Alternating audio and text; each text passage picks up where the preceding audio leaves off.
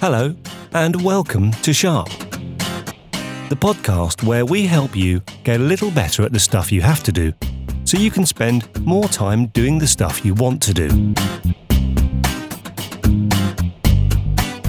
So now, on with the episode. Hello there, and welcome to episode 11, the third in our series on getting you time.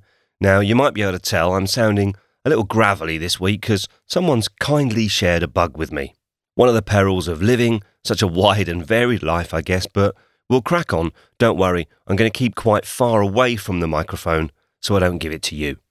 Talking of you, before we get started, you know each week I ask you to share this podcast if you enjoy it, and I say that if you want to do that, you can go onto iTunes and rate it or share it with your friends. Well, would you do me a favour? If you're someone that I know, that listens to this because you know me, would you take a minute to just do that? A quick rating on iTunes or share the vodka the or share the vodka. A quick rating on iTunes or share the podcast via Twitter or Facebook. It'd mean a lot. And if you're someone that's listening who's come across this in another way, would you share it via Twitter or Facebook with one person that you think would like it?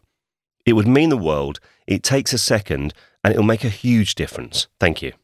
So, we've already looked at resource to give you ideas and inspiration on why you should take getting time to yourself seriously. We've covered where there's help in the form of podcasts, apps, and other online options. And this week, it's the turn of the written word. We're going to look at two books this week 10% Happier from Dan Harris and How to Live a Good Life by Jonathan Fields. For those that don't know, Dan Harris is an established reporter and anchor at ABC News. As you can imagine, an environment where only the fast paced, hard working, most bombastic people succeed.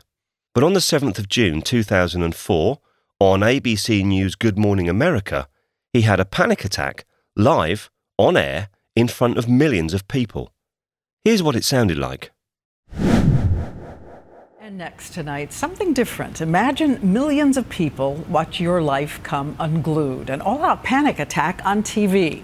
It happened to our Dan Harris, but his journey of discovery brought back some lessons for all of us about our lives too, and he's telling us about it tonight, Dan. Hi, Dan. This is a very personal story, as you know, because you were right there when it all started. Sometimes there are things holding us back from being happy, and we're not aware of it until life hits us over the head with a frying pan. And that is what happened to me. From ABC News, this is Good Morning America. Welcome to the most embarrassing day of my life. We're going to go now to uh, Dan Harris, who's at the news desk. Dan. Good morning, Charlie and Diane. Thank you. This is me 10 years ago. And the reason this is the most embarrassing day of my life is not that it looks like I've been attacked by a blow dryer and a can of hairspray. No, it's that I am about to freak out on national television. Health news now. One of the world's most commonly prescribed medications may be providing a big bonus researchers report people who take cholesterol lowering drugs called statins for at least five years may also lower their risk for cancer. But it's too early to, to prescribe statins slowly for cancer production. At this point, I realize I'm helpless, so I bail right in the middle. Uh, that does it for news. We're going to go back now to Robin and Charlie. All right, thanks very much, Dan Harris at the news desk with some of the headlines of the morning. Want to go to Tony Perkins now? He is. Once the fear subsided, humiliation rushed in. I knew with rock solid certainty that I had just had a panic attack on national television. So, why would I tell you this very embarrassing story? Because that on air meltdown was the culmination of something that had been building for years, something I never stopped to address. According to his book, this was the culmination of many things fast living, drug use, pressure to succeed. But what he learned as he went on his journey was at the root of it all was an inability to deal with that racing mind, that mental chatter, the constant noise of the voice in his head telling him he wasn't good enough or do this or do that. And we all have it. Right now, you may be listening to this podcast, but are you only listening to this podcast? The chances are that you might also be online or driving or in some way paying attention to a potential thousand other things. But give yourself a minute to settle. Have you ever been in the shower and realised that you're rehearsing a conversation that you've got to have later? Or have you ever been sat at the table eating dinner with your family and noticed that you haven't heard a word they've said, because that annoying voice is going over something which went wrong today. How about right now? What's going on in your head right now, other than this podcast? It's only when you pay attention to that voice that you realise it's probably not helping you do what you're actually doing.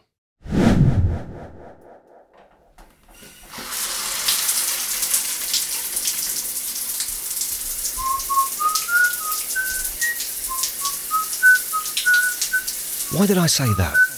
Next time I'm going to say something different. I'm definitely going to say something different next time if it happens again. I wonder what she thinks. Where's the cat gone? Oh, bolognese for dinner tonight, I think. I must get some petrol. Hope it's not rainy today. I'm always in a bad mood when it's raining. What's the time? Now, we may not find ourselves having a panic attack live on air in front of millions of people, but this constant chatter, this constant inner voice, is a symptom of a busy mind. In some circumstances, being able to take different things into account, of course, can help. But are we honest with ourselves about when it's truly helping as opposed to when it's just happening? In fact, are we even aware that it's happening? What if you could find a way of making that decision consciously, of being aware of what's happening in your head, and then choosing to either go with the voice or decide that on this occasion it's not actually helping you do whatever it is that you're doing right at that moment.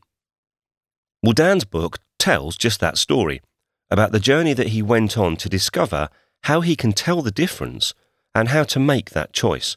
It takes us from his busy, drug fueled, frantic, pressured life to a place where he can remain calm, but without losing his edge. And the key is our old friend meditation. You see, meditation isn't just about being Zen like or sitting on a cushion ignoring the world. It offers a practical way to engage with the world and not lose your edge. The power is to enable you to buy yourself enough time to pause and make that choice. A choice to look at the gap between the match and the fuse and decide whether to react in the way that your inner voice is telling you to. Dan describes his approach as meditation for fidgety skeptics and I certainly fit into that category. Before I read this book, I definitely thought that the best approach to life was just to be determined and positive and focused. And I honestly thought of meditation, eh, well, as something for people that want to zone out and disconnect.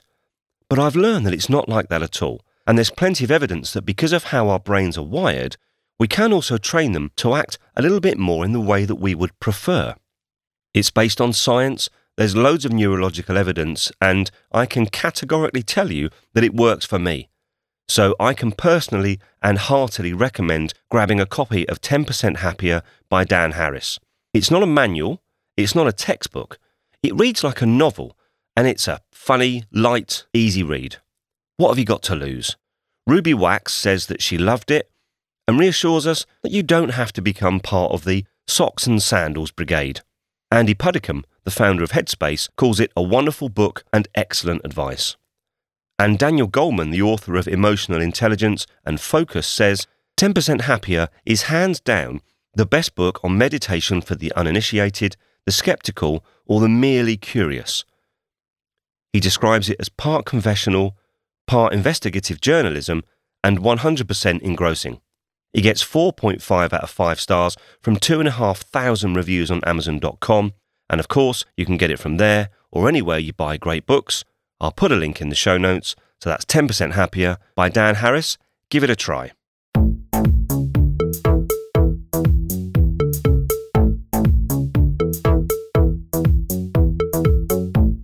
So, our second book this week is How to Live a Good Life by Jonathan Fields. If you've listened to earlier podcasts, you may remember that I came across Jonathan on the wonderful podcast The One You Feed.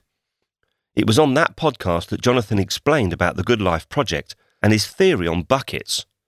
It was Sharp Podcast Episode 9 if you want to go back and listen.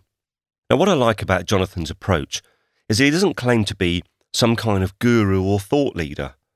In that respect, I kind of uh, resonate with him because that's certainly not me. I'm not a, a guru or a thought leader. Um, what I try to do in these podcasts is pull together what I see that's around and about that I know either works, has been proven to work, or I've personally found it to be useful. But Jonathan has interviewed many people who are thought leaders, who are gurus on the Good Life Project. People like Tim Ferriss, Sir Ken Robinson, and Richard Branson's mum. So, Jonathan is well placed to pull together the threads of all those conversations, all that knowledge, and his book offers another practical, down to earth way of making sense of the world. Here's a snippet of him talking about the book on GLP radio. There's something that's been going on uh, in the world over the last few years that's upsetting. And it's taking the form of people living increasingly mindless lives people rising up and building lives of intense pace, but pace without a purpose, and busyness without a cause. And I've talked about this, and I write about it in the book. And I'm actually not anti busyness, believe it or not. I'm anti busyness for the wrong reasons and in the wrong way. In fact, if you filled your day from the time you opened your eyes until the time you went to bed with nourishing movement, deep relationships, meaningful work, space that was actually planned into your day, and you were busy with that, that is a pretty stunning life. What I'm really talking about here is the divide between being autopilot, mindless, and reactive, and being intentional, awake, and alive.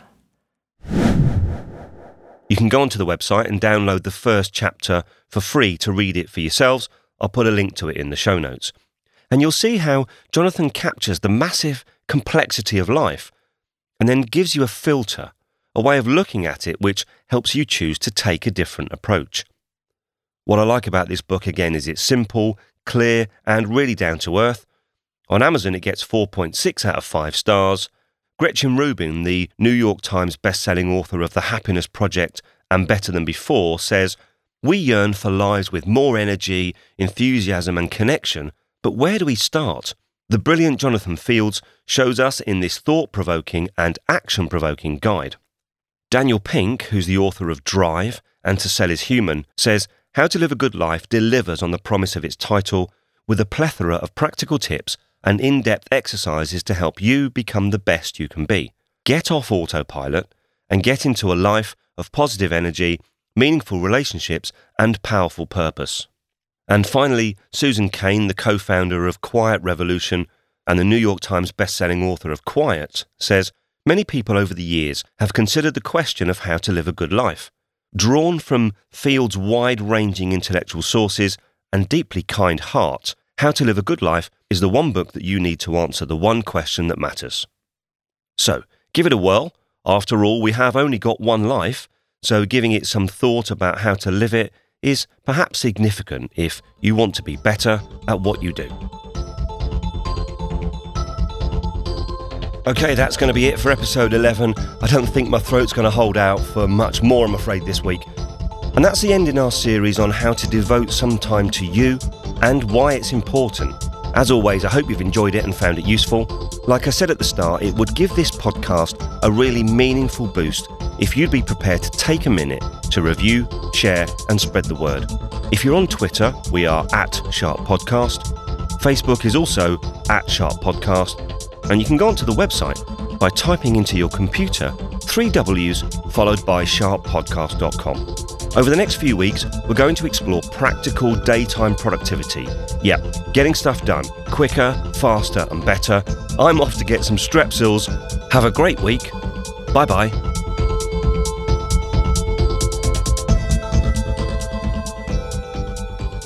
I wonder if they liked this week's episode. I hope they liked it. What shall I have for dinner? Don't fancy bolognese again. Where is that cat?